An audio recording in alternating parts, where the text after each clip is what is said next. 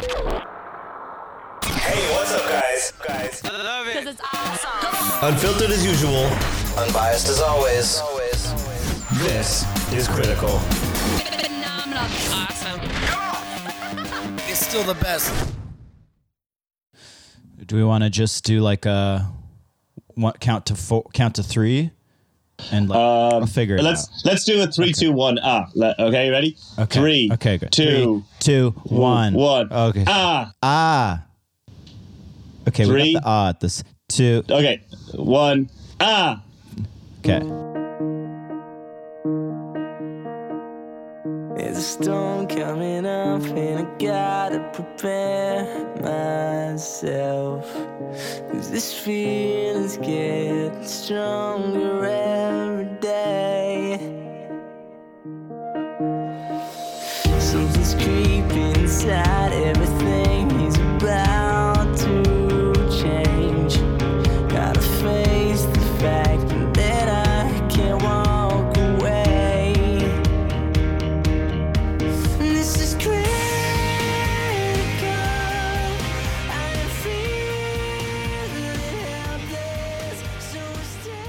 So if we just get that now, you can go there, and they actually have a bunch of. Uh, they have a bunch Yeah, of takeout options. avocados and stuff as Yeah. well. Yeah. Yeah. It's yeah. incredible. Okay. Wow. Wow. We're on. David, this is exciting. I'm beyond the regular levels of excitement. Nick, I can't tell you how ecstatic I am about today. I've been looking forward to this momentous occasion for a very long time. This is the first episode of Critical. The Critical Podcast. Here we are after all these years. Yeah, we've been researching um, and preparing for this for a long time, and now we're finally we're finally ready to start. And um, and it's really been a, an exciting process and an exciting journey. And now we're here, and we're able to bring the show to you. It's been uh, it's been a journey. You and me have always been friends and uh, we've always been in the situation where we have a lot to give to people and we felt that podcasting would be the ideal way to do it to get our voice out there to the masses to express what we have to express and to help people too Yeah, I think we really can reach a lot of people with the medium.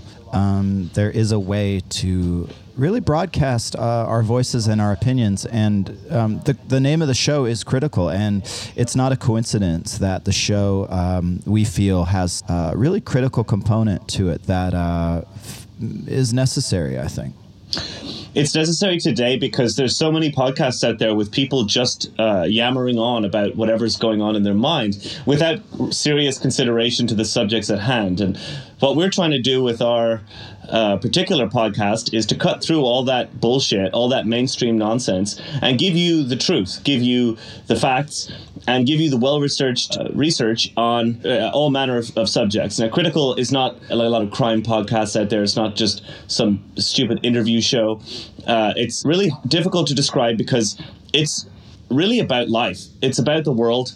It's about everything that's going on, and it includes guests. It, it's going to include uh, lots of people from all different industries uh, to get their voice and to bring their voice in there. Because the important point about all this, about all these endeavors, is that our voices matter, and uh, we're trying to get our voices out there, and ultimately ourselves out there uh, in the Hollywood system. So, with with that said, uh, I'd love to start talking about the episode. But is there anything else uh, we should clear up before we jump into it, Nick? Yeah, I would just like to jump on uh, what you were saying about the position that this show is in, and I think we are at a, in a unique vantage point, and um, and it is a it is a springboard, I think, for other uh, outlets that we um, we may want to take the show. Right now, we're we're focused on the podcast, but it is it is the sky's the limit with this thing. It is something that you can kind of see um, really across the medium. I just want to speak to what you said about uh, the kind of content that we're producing. This isn't um, this isn't some establishment media uh, pearl clutching. Uh, we really are uh, trying to bring you an unfiltered and unbiased look at um, a wide variety of topics, and we're not we're not beholden to anyone. Uh, we're not on the take. Uh, you know, we're really just out here in the trenches. Uh, we're, we're trying to find out more uh, about things that we care about, things that we think that you care about. And not only that, we um, we, we also do want to hear from you. We are on Twitter at the Critical Pod. You can email us at thecriticalpod at gmail.com. Uh, we want to hear from you. We want this show to be a dialogue. You know, this is really a conversation that we're trying to have uh, with you, the listener, and we want your voice to be heard as well. This isn't just a conversation between David and I. Um, or, or our guests, which we will be having a really exciting uh, platter of guests. We're going to have scientists. We're going to have actors. We're going to have performers. We're going to have entertainers. You name it. The whole spectrum of, of human uh, endeavors. We're to have we're to have their voices represented on here as well as ours. It's really important when you're listening to something like Critical, which is really unique in the podcast ecosystem, that this is what it's like when all of that uh, infrastructure is pulled away by the mainstream media, and you have just the raw, unfiltered, unbiased information coming straight out of our mouths and this is an unprecedented thing that's happened because of really technology and, and what we've been uh, achieving as a species. And at the same time, uh, you might be asking, you know, why why the name critical? Well, it is. I, I think you touched on this a little bit earlier, Nick. Is that it is a it's it's about uh, subjects that are critical. Uh, it's a podcast that's critical because it's about those subjects, and because we're making this podcast at a critical juncture in history. Uh, I mean, we went through lots of different names, and then trying to find out the one that would really fit uh, exactly what we were talking about. And That's right. yeah, we wanted to really you know get down deep into these subjects and talk about them in a really uh, deep way and just just cut out all the fat all of the blathering that you hear in other podcasts all the meandering stuff where people just talk and don't really know where their sentences are going to end. We wanted to really just cut all that out and give you the straight to the source straight to the important information. And so you're not listening to it wondering where when is the uh, real stuff going to start. You know that every moment that you're listening is actually an interesting one and that is filled with information that you're going to want to listen to because it's right there. And you know that that moment that this moment right now is the most important thing that's ever happened and that ever will happen because this is the only moment that ever exists. And so you're going to have this experience of knowing that this is a unique podcast and that the actual value level is not contained uh, let's say a lot of podcasts you're listening to them and their value is contained maybe 10 minutes in 15 20 minutes in. Critical is a very unique podcast in which actually every moment of the podcast is uh, of of enormous value of equal value and it's it's constant it's constructed intentionally like that to continue to keep to maintain this high level of quality this this consistent uh, level of density of information on a constant basis. So I'm really excited about doing this. Yeah, doing this new format, like just to to to really change the form and to bring what we have as, as two creators uh, to the media. That's right. So I'm very excited to be uh, kicking off this inaugural episode with you, Nick Thorburn, my good friend, and uh, to be uh, talking about all these subjects that we're going to be talking about. I'm really excited. David, I could not be more excited to be sharing this uh, kind of historic moment with you. I I couldn't imagine anyone else I'd rather be doing this with. I think if, if anyone's going to be critical, uh, it's going to be you. And I'm honored to be at your side and at your service. And I think together we can really uh, open some things up. And I think that what's so exciting about the medium of podcasting is that it is so fresh. I mean, it is uh, it, it is a young medium, and the, the, the exciting thing is that we are able to get straight to you from our mouths to your ears, and that is such an exciting proposition that I, I think 20 years ago you just wouldn't find that. And I think, Right. yeah, and I think what's really cool is that this is the first episode. This is the debut episode of Critical, and this is an episode that you could be listening to the very week that the episode dropped. You know, this is, could be something that you picked up on right away, or this could be something you're listening to 20 years into the future that's transmitted to your brain in a way that we don't even understand the technology. You know, and that, that to me is why podcasts are so special, and it really feels like these podcasts are all going to be around uh, for such a long time, and we want to be one of those podcasts that sticks around. And I really think, David, that within a couple of episodes, you and I can really get to the top of the charts here. I think we can really, I think we're on to something. And I think uh, you, you're about to find out. I, I know this is a little bit of preamble before we start, but I just really want to hammer home the kind of content that we are going to be bringing to you and make sure that you can understand why it's so special uh, and such an exciting time, I think, to be, to be making this kind of content. That's absolutely right. You know, our dream is to get to number one on iTunes. That is our uh, stated goal for this podcast. And when we're, as we're just inaugurating celebrating this and getting it started that uh, you know we we have a lot to learn, but we also have a lot to bring. And I think that a lot of people out there are listening to podcasts. They've been listening to podcasts for a year, two years, whatever it is, and they're dying for something new. They're dying for that new idea, whatever that is. And as the sort of value contained within this podcast is consistent throughout, I think that in the podcast landscape, it's another thing entirely. In the podcast landscape, this is a, a, a you, you know an oasis of uh, of, of of just the most uh, delicious and nutritious uh, uh, water, but kind of like a soylent that's actually nourishing every part of you, and that's the only kind of form of media that you will need to consume. And uh, producing that, putting this together, and you know conceiving of an idea like this has taken a long time, and it's something that took a lot of research. And I couldn't be happier to be kicking this off uh, with you, Nick. And uh, today, a very momentous occasion. Uh, and I'll be excited to watch as the episodes go on and as we continue to do this, how we climb the charts, uh, where we find ourselves eventually uh, in the podcast landscape, uh, in the podosphere. And I think it won't be very long before we'll find ourselves at the top of the charts. And when we do, uh, here's the important thing: when we do, we are not selling out to corporate interests because that's what's uh, really killing media today, and that's what we're hoping to circumvent, uh, and what we will circumvent with uh, with what we do here on the Critical Pod, because nobody Right. else is doing this, and you know.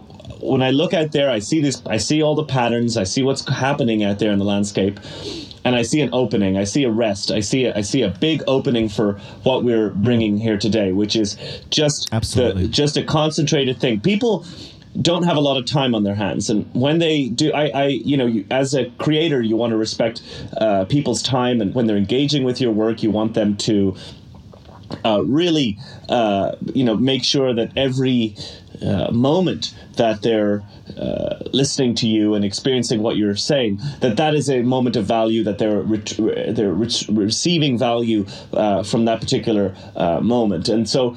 From that perspective, we're always trying to make something that has a uh, that's not really full. Uh, that's that people know what they're getting. That it's high quality. That it's consistent. Exactly. It's almost like uh, it's continuing the dialogue that's already going on in their heads. Wow. It's like what we're saying is already what's happening in, in people's minds. And so it's important to find that particular thing. Uh, I think that knowing the kinds of uh, people we are and the kind of research we do, uh, this is going to appeal to a, a wide variety of people. Uh, I'm thinking very young uh, to very old. And, you know, we, we don't approach this really from a point of view of demographics, but uh, we did a couple of tests with uh, doing this podcast, and it, it was really amazing how people responded, how well people responded from all sorts of demographics. And I'd just like to say that if you are a listener, if you are uh, listening to the podcast, um, why not recommend it to friends? And I'm not just talking people that are just like you. I'm talking about different genders, uh, different age groups, or uh, you know, from all around the world. Any and also, um, and this this is jumping the gun a little bit, but also, you know, people who speak different languages because Right. uh, Is a, a podcast that's about uh, universality, that's about uh, hitting these notes that are are just powerful and universal and that appeal to everybody, and yet are specific to the kind of person that you are, uh, dear listener,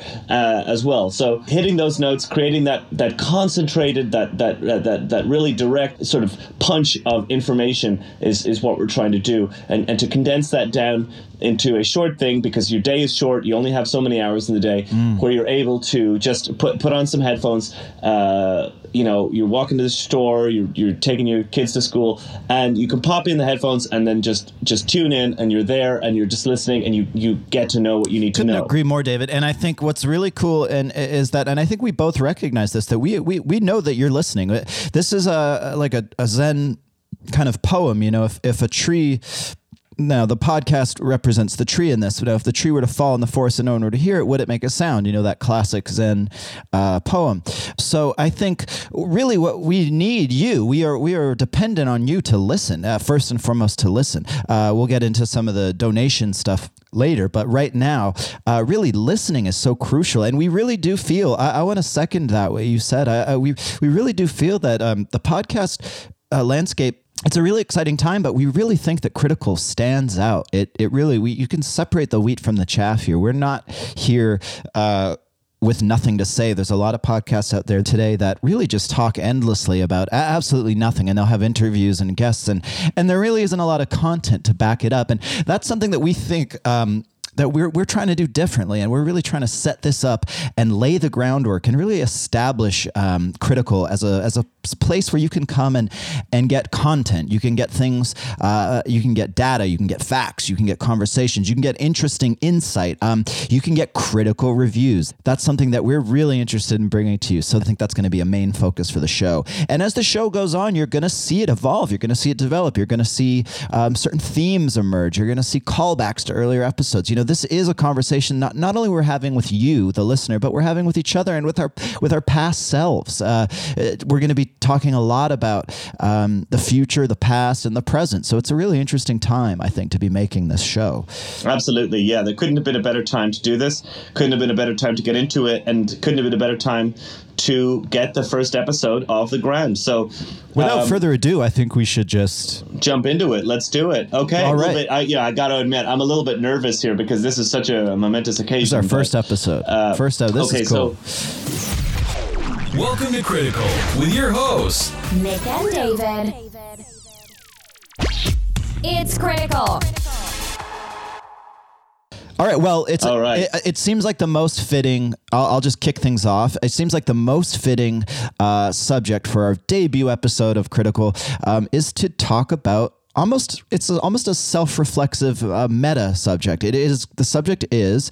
Uh, I won't uh, beat around the bush any more than I have to. The subject of today's episode, the first episode of Critical, is none other than language. And of course, we could not be uh, making a podcast if we didn't speak a language. So we speak a language. We're speaking currently. We are speaking the English language.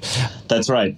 And so t- today we're going to be we're going to be talking about all kinds of things, everything language. We're going to be um, talking about, among other things, the origin of language, the top ten languages in the world, and where language could go. I mean, language is evolving. That's what's cool about language. It's evolved from old times to modern times. Um, y- you think of things like slang. You think of uh, cool words that you know, an old person wouldn't understand what this young kid is saying, you know, and it's still language. That's still the English language or the French language. Uh, David, do you speak any other languages? Um, actually, I don't, but I've been to different countries and I know that I've heard lots of different languages. And this is a really interesting subject for me because when I go to different places and I hear those languages, I kind of get an impression of what they are. And they sound sometimes a little bit like English, sometimes a little bit less like English. But in any case, I know that they're different and I'm always very interested in them. Uh, I wasn't particularly good, good at languages. I wasn't particularly good at languages when I was in school. I didn't like doing them because it was a lot of, you know, it was, it was just hard. Absolutely. But at the end of the day, I really like the language that I have, and I'm really grateful that I have a language because, of course, I very well could have grown up without any language at all. And the fact that I do speak a language is a really important thing for me because without languages, we wouldn't have podcasts, and you and I wouldn't be here. So it's possible to imagine a kind of state of human beings that never had a language, meaning they would never have a podcast, meaning the cr- critical podcast wouldn't exist. So language is really fundamental to the existence of of the podcast and to to this event uh, happening right now. That's that we're actually broadcasting Exactly. uh, through the podcast medium right now. So language is super fundamental thing, really important thing for me.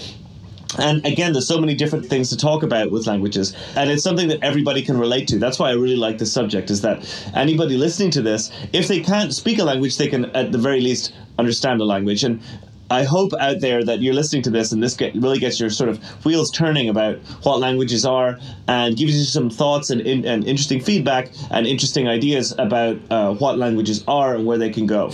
Yeah, I, I want to speak to that too. I, I also don't speak uh, any other languages. I really had a hard time. Uh, growing up, l- learning other languages, I found it quite difficult. But I, I really don't think you have to be fluent in any other languages to kind of understand sometimes what people are saying. I think that's the cool thing about languages. Yeah. they all languages I think have commonalities, and I think you can basically fit, figure out what someone is saying regardless of what language they're speaking. If you've been around them long enough, you can kind of figure it out, which is a cool thing. Yeah. And another thing you I wanted to touch on that you brought up was um, not speaking any languages. There was a cartoon from the '60s, I believe, called Casper, and that was a guy that couldn't speak uh, any languages, and it was a cool little cartoon. It was it was mostly fun, and he he actually was I think he was mute, but he couldn't speak uh, because his parents locked him away during his developmental years. And so it was an interesting cartoon to watch and see.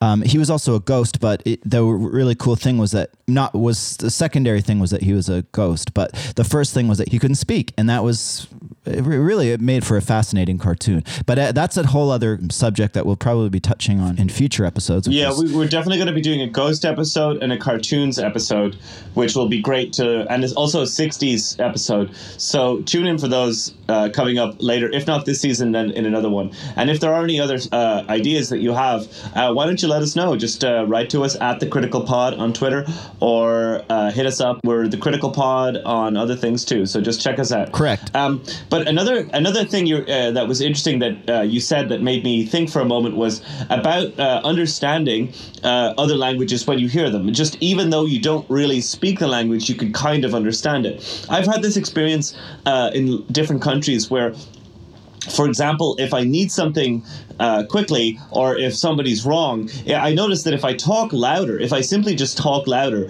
people kind of get what I'm saying. Uh, if I just express myself in a really kind of over the top way, and sometimes I have to, you know, I have to really yell it out. gesticulate. yeah, exactly. I'm, I'm really like using my hands. Right. And which is sign language. Exactly. That's like body language. That's also part of it. That's sign language. And I'm not even trained in sign language, but I notice that even though I can be in China or in France or anywhere, and if somebody, if I'm eating the food and I don't like the food or something's wrong, I'll know that if I'm like, no, and I'm, I'm really making that gesture that Right. uh, the person knows to fix the situation. And so uh, that's something that's very useful uh, because you, languages are ultimately universal. Uh, well, English is ultimately the universal language. And um, I feel really lucky that everywhere I travel that I'm able to speak the language and just to know that it almost translates to other languages if you if you just um, combine it with some some gestures and you talk uh, a little bit louder and you make it really clear with your uh, face what you're trying like if you just look at the person and you think really hard about what you're trying to communicate That's right. uh, in english Yeah. then they'll probably understand you so really interesting effect of universal language there Yes, the lingua franca they call it, uh, English language, and um, and it is a and it is something that we are very grateful that, uh, like you said, anywhere we go in the world. Um, people will understand us. It's a really cool thing about the English language. Um, so why don't this is a good jumping off point? Why don't we jump into uh, all of the languages? Yeah, now, this is a, a, pretty broad subject, but That's why true. don't we talk about the top ten?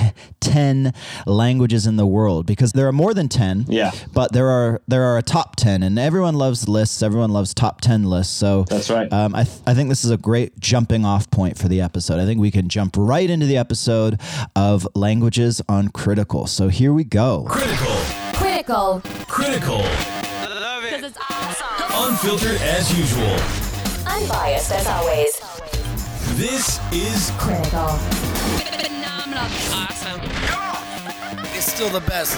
S- we have research laid out in front of us so let's just jump right into it david why don't you kick things off Okay, so the number one language out there in the world is Chinese. Now, Chinese is a very big language. Chinese is, of course, the language that they speak in China. And Chinese is a language that it's definitely, uh, China is in Asia, so it's an Asian language. Now, Asian languages are very, very foreign. They're very different. And when you're speaking them, you have to make sure that you're really using a lot of body language because otherwise people never understand you. Chinese is really uh, looking at the data, uh, it's a language that's definitely hard to. It's difficult to learn. It's difficult to learn because they don't actually um, use the same letters as that we use in English. right they don't have an alphabet right That's right. Yeah, they don't have an alphabet. They actually have like drawings. They do these drawings, and they uh, the other person. It's like when you're a kid and you're trying to do a drawing of your you know something the the idea is that you show somebody a drawing and then the person has to guess what you mean by the drawing so it's memorization i guess so like a drawing represents a fish or something and then you remember that drawing of that what it doesn't look like a fish to you or I would look like a fish to them because they see it as a picture and it's uh, it says fish Exactly. Well, the fish are also different in China, so that's why it's difficult for us to understand. Like they might draw a fish, and to us it might look like a car. Right. So, so if you're not living in China, it makes no sense to um, try and learn Chinese. Uh, but if you are living there, then you, you should learn it. So Now we should say that people uh, of Chinese origin um, live all over the world and continue. They might speak the language that, of the country that they're they're in, and they might also speak their native tongue. And so that is known, of course, as bilingual. So if you are a person who speaks more than one language, you become known as bilingual or trilingual, um, quadlingual. You can keep going up the ladder. Um, the more languages you speak, I believe the Pope speaks nine languages, which is pretty impressive. Wow, that's a lot of languages. You know, if you have that many languages, uh, how do you even know what to speak all the time? Uh, it seems like uh, kind of complicated. I know that when words are coming out of my mouth, that I'm speaking exactly what I want to say, and uh, words are often coming out of my mouth, and they are exiting and each word that exits is coming out in the same language and it ma- it makes the process of speaking uh, nice because the words uh, will always make sense as long as they keep coming out and as long as there's more words that uh, come out that will make sense of what was previously said. Okay, So, yeah. uh, for me, having one language is a very beneficial thing. I think if you have two languages, you're going to get really confused with what language to use because you might look at something that's going on and then not know. Oh, like say you're you call up, it's an emergency because you see a car accident and you call. uh, How do you even know what language to speak when you call the cops? So if you speak more than one language, you're probably always going to just want to speak English because that's the easiest one. Right. I mean, it, it's the one that they say is the easiest and quickest to learn. Um, it is clearly one of the most widely spoken languages. Um, and a, a thing I also wonder too is if you speak more than one language, what language do you dream in? Uh, if any of our listeners um, speak more than one language, let us know. Uh, tweet at us at the Critical Pod and let us know, or email us at the Critical Pod at Gmail and let us know um, what language do you dream in. And what language do you speak in your day-to-day life it could be an interesting thing where you speak one language and then maybe your internal voice maybe speaks another language that's a cool thing um, i also want to talk quickly about uh, something that i'm really sad about which is Oh. that we don't have uh, a common language that we can all use. Now, in the 50s, I believe they tried to m- make this happen. It was called Esperanto. Oh yeah. It was a language that someone created, a really brilliant person. I'd like to know who that is. We'll, we'll probably check that out for a, a later episode. But this person created a language that the whole world could speak, a common language, a world language. Um, and it didn't take, and it's kind of too bad. But, you know, the fact is, English sort of took the place of that. And so what's good about that is that you and I both speak um, this common language, this world language. So that's cool. Well, English is the universal language, but we're not talking about that just just yet. Uh, next up, we have Spanish, Espanol, which is actually the Spanish word for Spanish.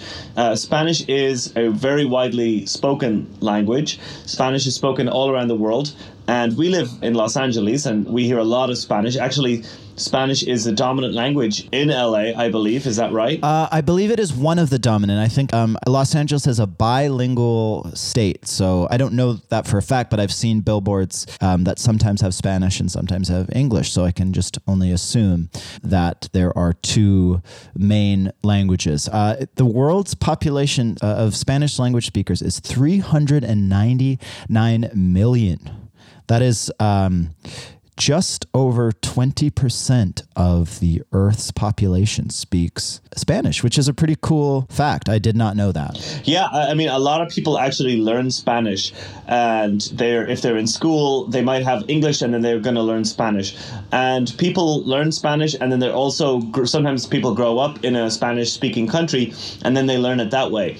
And you know what's interesting about Spanish is that there's different accents to it. So somebody who speaks Spanish in one place won't necessarily be the speak the exact same kind of Spanish as somebody speaking it who grew up speaking it in another place. Right. Even though a lot of people speak Spanish, because of these different accents, it's not really a useful universal language, in my opinion, because it has all these different variations to it, and maybe one person listens to another person, they don't know what they're saying. So, really good to know that Spanish is a very interesting language. Uh, it's widely spoken. It's got a lot of people that speak it, but it's different. It's different when it's uh, out there in the world. Did, did you have anything else uh, about Spanish, Nick, that uh, you wanted to go over? No, I, I, I think this maybe will dovetail into a future episode, but I really like Mexican food where they speak Spanish. Um, I really am a big fan of tacos and burritos, and that kind of thing. So I know that's a little bit off topic, but that's kind of just what I think of when you were just talking about um, Spanish. I was thinking even of like a Spanish tortilla or something, and that comes from Spain. Yeah. Oh, when I hear tacos, I just get hungry because I love tacos.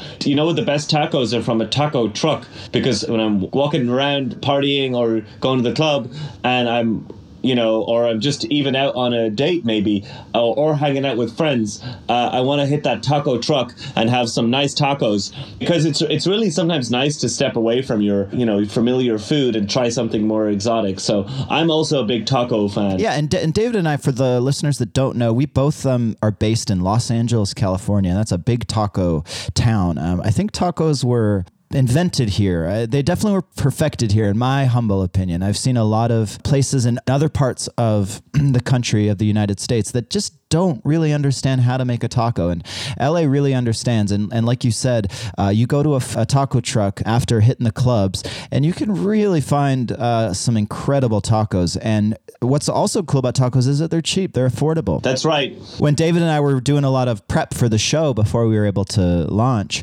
that was a staple for us was going out, hitting the trucks, and uh, ordering up a delicious taco or two, and something that's real cheap and real um, easy and quick, and so and you can eat it with your hands, real like standing up and stuff. So we could eat a taco, get back to work, and uh, and and really without having to break the bank, which was pretty cool. Yeah, it's good to have that. Um, okay, so uh, what do we got next, Nick? Next up is my favorite, and I'm gonna probably guess it's yours too, Oh. and that is English language. Whoa, English language. Of course, we are speaking English. Now, neither David nor I come from England, which is where the English language originates from. Right. But we are speaking the language that I guess was invented in England, or also known as Great Britain. Also known as UK. Right. It has a bunch of different names, um, which I never understood quite why uh, they had a bunch of different names. I think it's because it's the place where the English language comes from, so it's going to have the most amount of words. So they're going to have more words for anything, and English has more words for anything than anything else. So there's got to be more words for England as there has to be for other places too. So that's the interesting thing about the English language is that it has so many words to it. So you can describe things in one way and then in a different way, in a completely different way, but you can mean the same thing. But you can also say the same thing and have it mean different things as well. So it's a really interesting language because it has it all. Uh, it has the grammar, it has the words, uh, it has the accents, and it has that special something that lets you communicate uh, thoughts and that lets you as a person just you know even you know you're you're in your head and I'm in my head but it allows us to kind of experience what's going on in each other's heads because uh, and, and that's why English is so great It's so cool. And and David, you and I are two of just 360 million um, native English speakers. So we're merely two of those uh, 360 million who who speak it um, as their native tongue. Um, there are also, in addition to that, half a billion more people who speak it as a second language. So we were talking earlier about speaking more than one language, which makes you bilingual. There are half a billion people in the world who are bilingual, and that's a really cool uh, fact. Um, they speak their their own language, their native language, and they also speak English. So that's a lot of people. That is, I believe, thirty percent of the Earth. yeah So this is a cool this is a cool fact about English, and it really is can be picked up quite easily. Um, it's uh, compared to a language like say Chinese, which is very difficult. Um, so it's a cool thing, and it's the lingua franca, as I mentioned earlier before. Business, travel, and international relations all require English. Um, and you, you, might- you might be dealing with someone from Norway and someone from Portugal, and they don't speak each other's language. Uh, a Portuguese person might not speak Norwegian, and a Norwegian might not speak Portuguese, but they will do their business in English, which is a pretty cool fact. Well, I've known that in my life that being able to speak English has only led to uh, better and better things, to better quality of life, to better opportunities, to innovation to creativity to podcasting and to what we're doing right now. Uh, if I wasn't speaking English, I didn't know if any of this would be possible. Of course, I'm, I'm in lots of situations where I need to use English, and I think uh, you are too, Nick. And you know, if you're navigating life and you're looking at signs and you're reading stuff, you're going to need a lot of English. And the good thing about growing up where we grew up is that there's English around and you can read it and then you can get better at English. And life is really a constant process of uh, reading more English stuff. And there's the good thing about English. Also, I want to just uh, touch in on this too, because it's not only uh, what you're saying and what you're reading, it's also the movies, it's the music, it's the games, it's the everything else out there. Think about all the books that are in English. For example, uh, you have William Shakespeare. You have you know. Um, uh, lots of different writers out there that are writing books and they're able to write lots and lots of different things because english is so versatile because you can use it to describe uh, any kind of uh, story in the world Right, and think about a song like like "Dear Jude" by the Beatles or "Wind uh, Blowing in the Wind" by Bob Dylan. These are songs that you really couldn't imagine anyone singing those in another language, and that's what's so cool about this language is that it really is a cultural, a culturally dominant um, language. And I think you you mentioned Shakespeare, um, the Beatles. I think these are examples of. Um, s- songs and, and words that really are used to great effect and i think in in uh, aided by such a, a powerful uh, language. Uh, it really is a, a language that I think will continue to dominate for many years to come, long after we're gone. Yeah. And I really hope too that this podcast um, outlives both of us. I think that this podcast could continue to live on and hopefully dominate the podcast stage. Right, because, well, I when I look out there and I see the other podcasts, it to me it's it's there's no competition because other people out there. They don't seem to be talking about anything specific. They just seem to be rattling on about some random subject that nobody really cares about or that isn't useful in people's day to day life. And in my experience, you know, the, the kind of uh, discussions that we're having, like we're having right now about languages, are totally different. There really are uh, firebrand. They're maverick conversations, and they're fearless too, because we're not afraid to speak the truth, and that's something that you're not going to get from corporate media. But I want to just jump back in because we have actually seven more languages to talk about, and they're all uh, really interesting. And you know, there's some going to be some facts coming up that I think are really going to surprise people that they never uh, knew were possible. So That's right. Uh, why don't you tee up the next one, Nick? Sure. Up next is um, a really cool one, and it is Hindi. Hindi comes from the country of India. Uh, India is in Asia. So, this is like you were talking about earlier, an Asian uh, country, and an, it's an Asian language. So, Hindi is also uh, has like a pictorial kind of quality to but it's much different than you'd see uh, in Chinese. It's a, it's a different kind of the the. It's almost like a script, you know, instead of. Um, instead of like uh, drawings. It feels like it feels like basically when I look at it, I see I don't understand it, so I look at scribbles, but really beautiful scribbles. I see really interesting, almost drawings. Like they're very abstract. You see this uh, commonly um, at a yoga studio, or um, you see it in other places too. Indian food restaurant. I, I gotta say, Indian food is probably my favorite kind of food. I I, I go nuts for this stuff. You give me like a uh, that bread, you know, and um, some of the rice, and then the curries. I just I eat it with um with uh, I don't even use a fork. I use just the bread to like kind of sop up the food. So that's Oh, oh yeah. Yeah, it's really different and it's a very foreign one. And we, we should do another episode on food. Oh, I mean, definitely. But uh, one thing I wanted to touch on is that this actual Hindi is actually not that difficult to read because if you look at it, uh, what the squiggles are doing is they're actually drawing little uh, faces and they're little facial expressions. And what you have to do is to look at these squiggles and then make out the faces. And from what i'm looking at now uh, the basic one is like you have a kind of a guy on the left. It's kind of a, a lobster mm, face. And on the right it's more like a super mario and what so from these fundamental these sort of really basic shapes drawing faces they're able to uh, they're showing an animation of people talking and communicating. And so that's what hindi is. And uh, india actually has 23 official languages. Wow. With uh, Hindi is just so? one of them. Yeah. No yeah, it's a lot of lot of different languages, different dialects, and you know all of those languages are out there, kind of fighting for competition for dominance, and that's why you know, it, it- to be honest with you, English is really not on the court there because it's it's just already kind of won.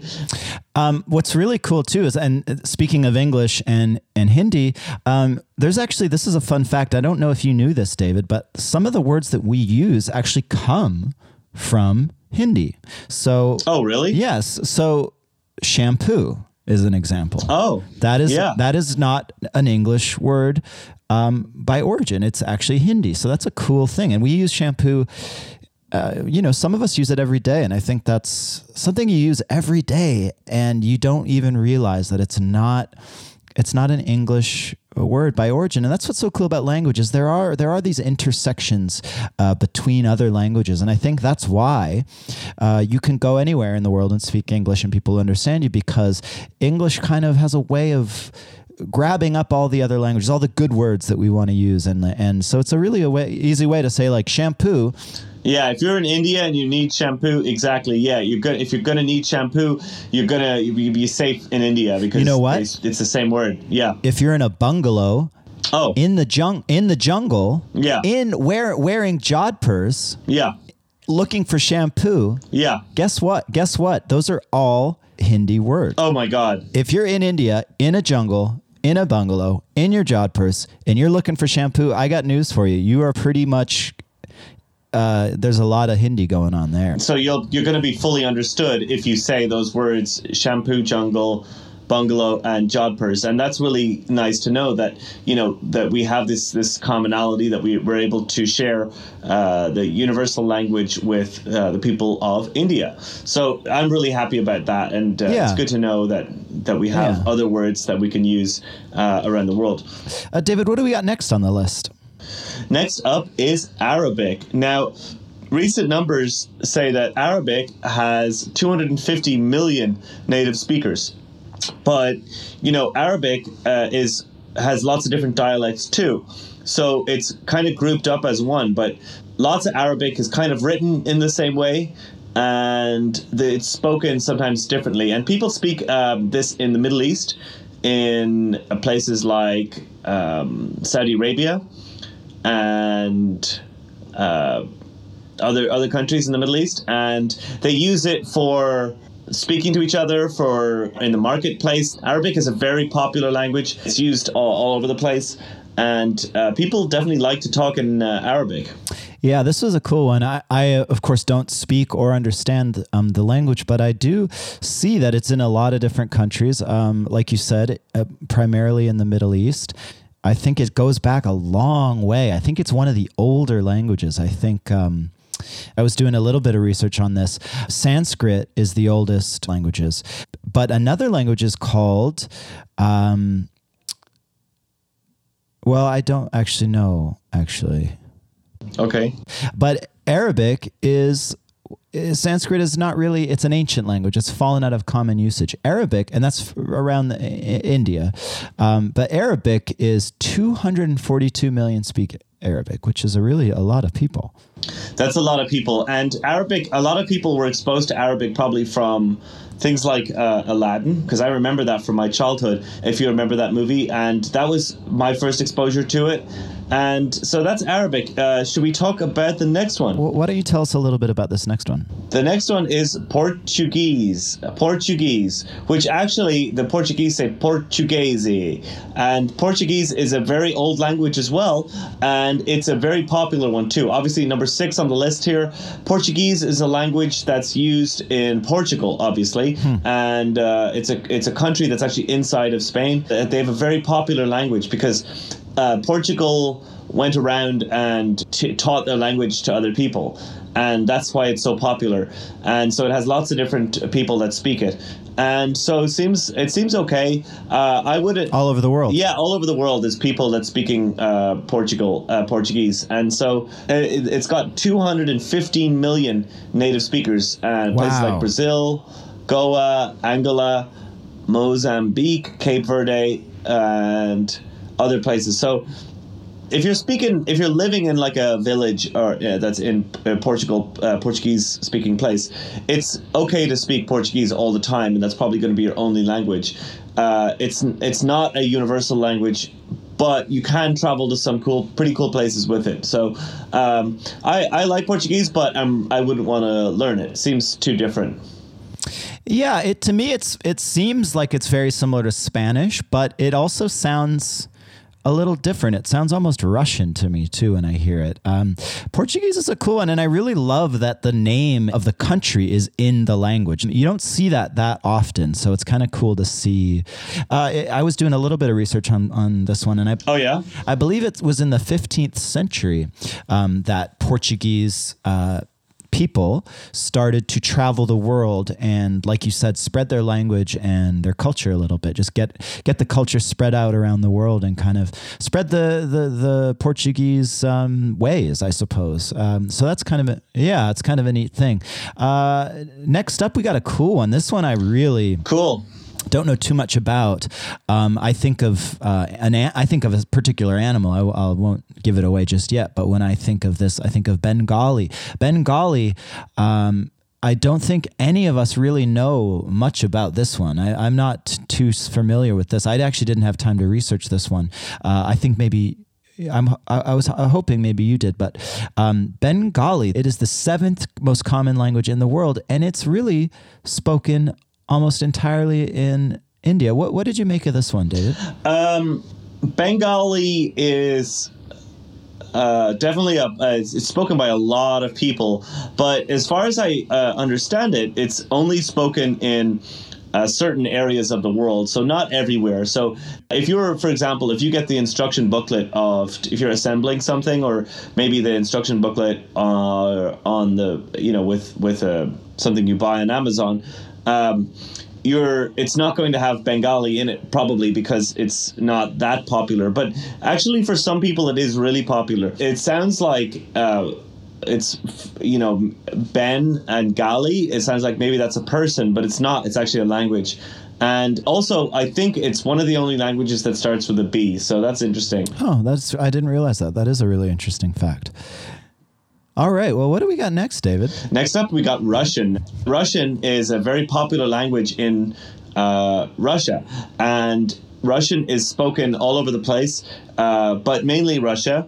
And it's it's got 170 million native speakers uh, as of 2010. Now it's yeah, it's the eighth most popular language, eighth on the list here. That's Russian. Wow. And Russian is an important language if you are living in Russia, you're doing business in Russia, you're born in Russia, uh, you want to play sports in Russia, you want to have a job in Russia, um, just generally have a, an existence that's somehow associated with Russia, and that's Russian. Now, the interesting thing about Russian is that they write it almost the same way as we write as the normal way, but they change some stuff around. Like they put stuff, they write it kind of like in a mirror to make it kind of secret. And I think that's because people often know that pe- uh, very often spies speak Russian. So that's why they kind of tend to write some stuff in a kind of confusing way, in a way that would be confusing for a normal person to understand.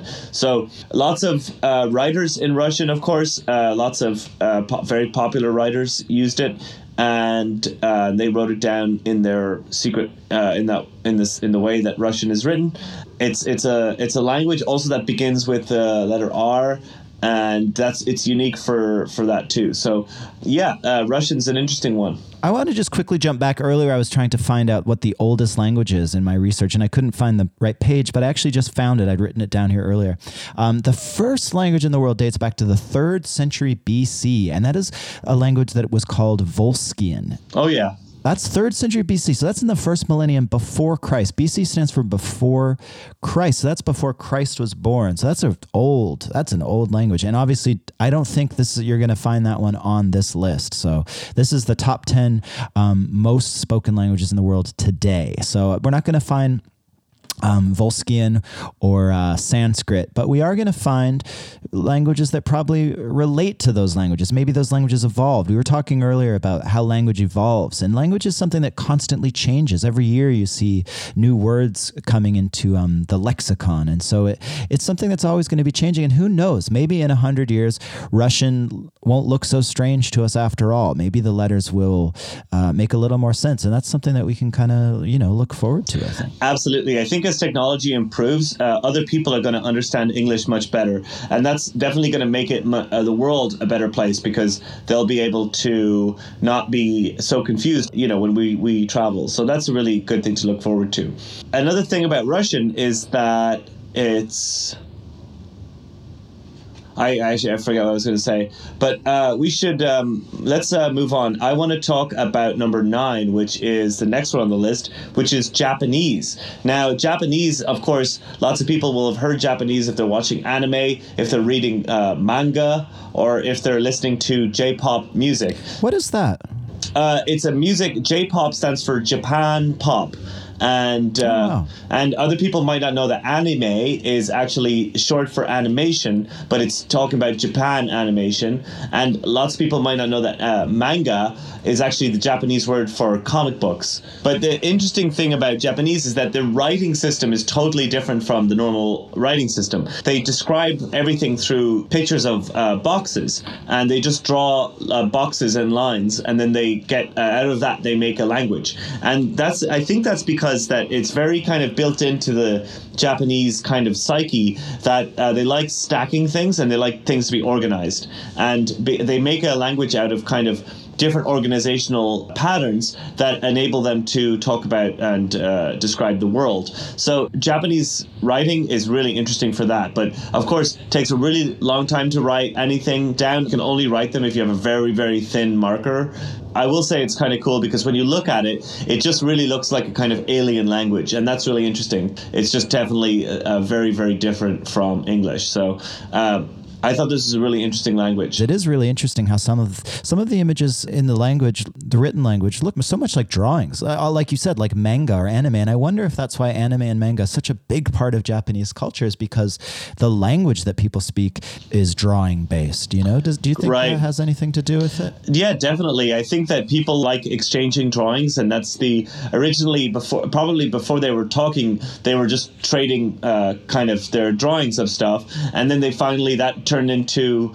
Uh, they needed to make a sound because some people obviously were blind and they couldn't see the drawing. That's sort of like how it came to be. So, Japanese is a really interesting language, and uh, and uh, you know uh, we're almost at the very end of the list now as we get through this. And do you want to uh, just uh, bookend this, Nick? Tell us what's on the tail end of the list here. Yeah, why don't we jump into this last one? I also just want to add, uh, you know, you were talking about the drawings and stuff and, and how people who needed language, uh, which is, I think, just how language came about in general. I think that's kind of how it started with cavemen. Um, drawing on walls before they learned to speak. Yeah, you know, they, yeah, they, definitely. this is how they communicated was was, and that really predates English by hundreds of thousands of years, I think. So you Yeah. see the evolution of like drawing buffalo or like a spear or something and then you see like well we're not by a cave we don't know how to communicate i need to communicate there's a buffalo uh, just over the hill um, and there's no cave anywhere to, to explain this to you so i'm going to have to grunt or growl and start to form words and it's really cool that language evolved out of that i guess all, all languages when they when they're verbalized um, uh, can do that, and that's really interesting. And it, it's really interesting to see how some languages seem to stick closer to uh, almost cave drawing. So that's really cool. Um, English, uh, of co- course, doesn't seem to be very drawing based. It's very alphabet based. So that's another interesting thing. Um, but let's get to the last one on the list. Um, Yeah. I got to say, I'm also surprised not to see German uh, or French on this list. But you know, there are a lot of languages in this world, and I guess Germany and France uh, just don't have quite the same um, cultural pull that this that this last one doesn't, which is Punjabi. Um, this is mostly spoken in India and Pakistan. Uh, what do you make of this one, David?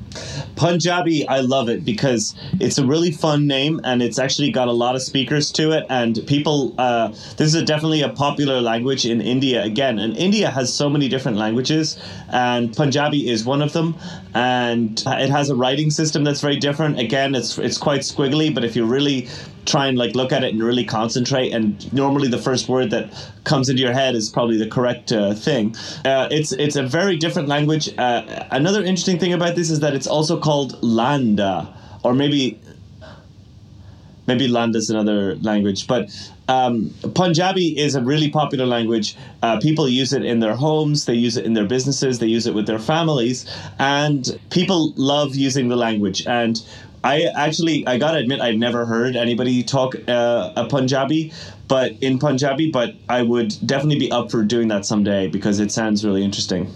Yeah, I, I think uh, a fact I heard while researching this was that Punjabi songs account for 50% of uh, chart topping songs in um, those native countries where they're spoken in India and Pakistan. So that's a lot. I mean, that's that's a really like culturally, like we talked about English and how songs like by the Beatles or by the Rolling Stones, um, how pervasive they are in, in, the English language and how that culture um, it ties in to the to the songs. Um, I guess in India and Pakistan.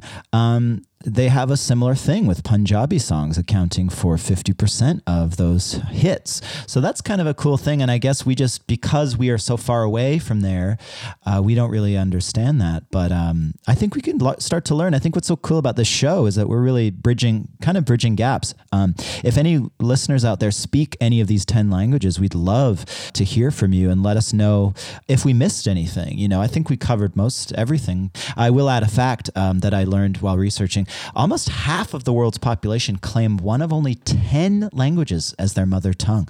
So really one of these one of these 10 languages, half the world we're covering here. So there's a whole other half though that speak another bunch of languages. So I think that's really interesting too. Well, that's also something that shows the breadth of what's left for us to do here as the Critical Podcast hosts. There are simply so many episodes that we have to do to get through uh, in describing our world and, and in giving the uh, you know the, the real uh, information about all these subjects, so that people have that information and that they can incorporate that into their lives in this audio form. Uh, which again, it's a language-based form. So lots of more episodes to come. And you're right. I mean, there's so much to learn uh, about these other languages, and that there are so many languages out there. I certainly learned a lot by recording this episode and by researching all of these subjects and figuring out, you know, what all of these things were about.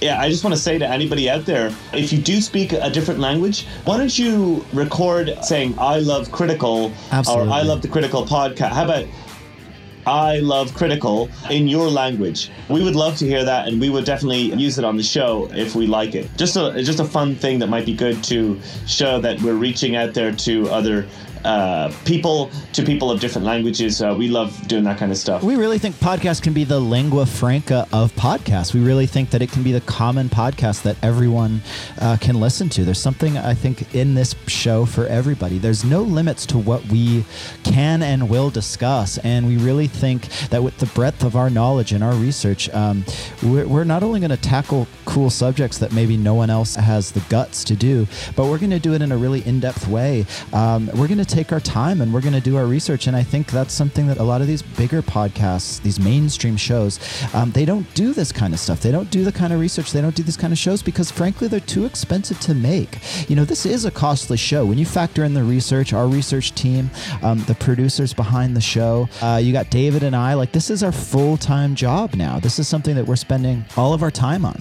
This isn't something that is cheap to do, and I think it's really important uh, that if you are listening and if you are getting something out of this, which we hope to heck that you are, uh, that you really consider supporting the show. Uh, David, you think about getting a coffee? Uh, where do you, do you like to get a, a coffee in the morning? Well, you know, coffee is the number one thing for me. I, I consider myself a bit of a coffee expert and I love all kinds of coffee, but I'm also aware that I, I very easily can spend six, seven, eight dollars uh, on a cup of coffee. And, you know, I was just doing the numbers and I realized that if only like 50% of people gave us five bucks uh, and we had a thousand listeners, we would have a lot of money to do the episode, and it would definitely enable us to keep doing it and to keep improving it. Uh, because yes, uh, this is taking time uh, and it's taking effort and it's a lot of equipment too. And podcasts are a lot of work, but we want to keep this independent. That's a real priority for us. Ad free, make this the best experience that you can have uh, in the podcast. And I would be very, very happy to have my coffee, uh, to be able to do podcasts all the time, and to not have to worry about money. So if you're out there and you're like me, you're dropping six, seven, eight dollars on a cup of coffee, or even two or three or four or five dollars on a cup of coffee. Just think about chipping a couple shekels our way so we can keep the podcast going so we can keep this boat on the road and we can keep flying and just keep going along with what we're doing because this is ultimately something that uh, we do for the love uh, we don't do it for the money but you know we got to keep the lights on uh, we got to keep the bills paid so you know anything that you can manage to chip in is a really big help. And just you know before we close it out i just want to remind people that uh, we will keep reminding you about this kind of thing. You know, we want to give you the podcast information that you need. That's right. And uh, we, we, you know, we don't want to be constantly talking about donations or any of that stuff. We want to just get to the meat of the heart of the conversation all the time. I, yeah, I want to second that. In future episodes, you know, w- this is the first episode, this is the debut episode, so we really had to set up a lot of the world. You know, it's like a, it's like a, the first uh, episode of a great TV show. You got to explain who the characters are. You got to explain the backstory. You got to like set up the world, and then you can just go right into it. So I think from now on, we're actually going to be diving right into the show and getting right into the good stuff. Uh, but for now, you know, we just wanted to get all this stuff out of the way on this debut episode so that we could, in future episodes, when we got some really exciting guests, we don't want to waste too much of their time. We don't want to waste your time. Uh, we want to say our piece and then get on with the show. And I think that's what we're really going to try to do uh, in future episodes. I think it really is tr- true what you were saying about coffee. I mean, I'm not much of a coffee guy. I don't really, I like my coffee uh, black with a bit of milk in it, but that's really as, as crazy as I get. I, I don't do the mocha kind of frappy thing, but I do realize that coffee is something that everyone buys. It's a, it's a daily thing. Everyone's got to have their cup of joe in the morning to kickstart the day and to fire those neurons. And I think it's something that we also need to get our brains working, to get working on the show and to get the research going for the show. So every amount that you can give helps. Uh, you give a dollar, you give two dollars, you give three, four, five, uh, ten. You know, you can hit us up on Venmo at Nick Thorburn, and David is at David O'Reilly. And as as well as that, I just want to let people know that we also have a Patreon page for the uh, podcast and the patreon page is patreon.com slash the critical pod. Uh, we're up there accepting your donations. Really appreciate uh, anything you can give is going to uh, really help us and help keep uh, the show on the road. Uh, but yes you can donate to us individually. Um, how about this? If you if you really like me why don't you put some money in my venmo and uh, if you like Nick, uh, why don't you put some money in his Venmo? So, or, and if you like us both, why don't you donate to the Patreon? Well, I just want to say that yeah, if, if you start to kind of pick your favorite, it, it kind of it kind of helps us uh, keep us on our toes and keeps us competitive and keeps us working uh, hard. I don't, I don't want to rest on my laurels here. I don't think it, either of us are here to rest on our laurels. We're here to do the work and put in the work. And I think seeing the results of that effort with your donations really keeps us working and keeps us keeps us on our toes. So I think that's a really cool idea. We also do have the Patreon page, patreon.com, as you said, uh, the Critical Pod. Uh, we're going to be doing some really cool stuff. We got a bunch of exciting things planned, some bonus episodes, some little uh, outtakes, and little um, just aside stuff we couldn't fit into the regular episode. We really try to keep it condensed on the main show. Uh, We want this show. This is the the, the critical is the main artery. You know, we really want to keep the show concise, condensed, and just get to the good stuff. And then all the other extras. If you want to hear us just kind of uh, chit chat a little bit more, you can check that out on the Patreon. We'll be having a lot more casual conversation. We'll be talking about the show and ways to improve the show. But for now, Critical, the main show that you hopefully will subscribe to on iTunes, is going to be focused on the subjects at hand. And today's obviously was language, and we really thought that we covered a wide. I mean, we we talked we talked about about them all, about all the main languages, and I think that takes a little bit of prep and a bit of research and stuff. So again, any any amount helps. Uh, you can always find us on Twitter at the Critical Pod. You can email us at the Critical pod at gmail and let us know how we're doing and what subjects you want to see us cover in the future we're going to be reviewing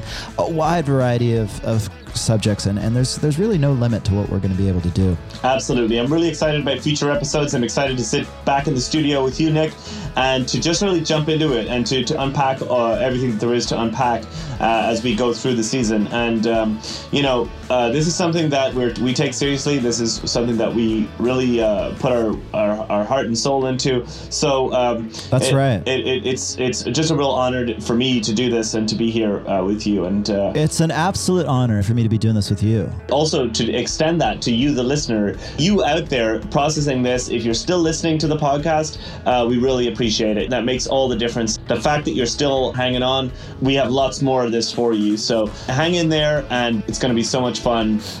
It's going to be so much fun. Yeah. And and thank you for hanging in there. And, and if you are still hanging on, keep hanging on. Keep on hanging on. We're going to try to build a community around this, I think, with the listener. Uh, we're going to come up with a cool, fun name, I think, that we can kind of refer to you by so you feel like you're a part of the family. I think Critical should really be a family. It should really be a place where we can all come, talk, listen, discuss. And uh, it really is a dialogue. We're not doing advertising. We're really adamant about that. That's something that we feel like you start to get bogged down with advertising. You're biased, you're you're motivated by certain economic interests, and that's something that's so cool about Critical that we want to do here is that we won't do ads. We refuse.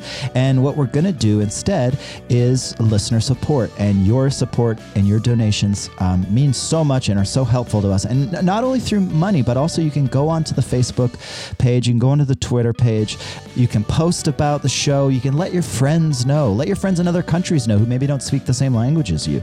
Um, you can go onto iTunes and you can leave a comment, leave a review, leave a great review, leave a five star review, and and subscribe to the show and tell your friends. Absolutely.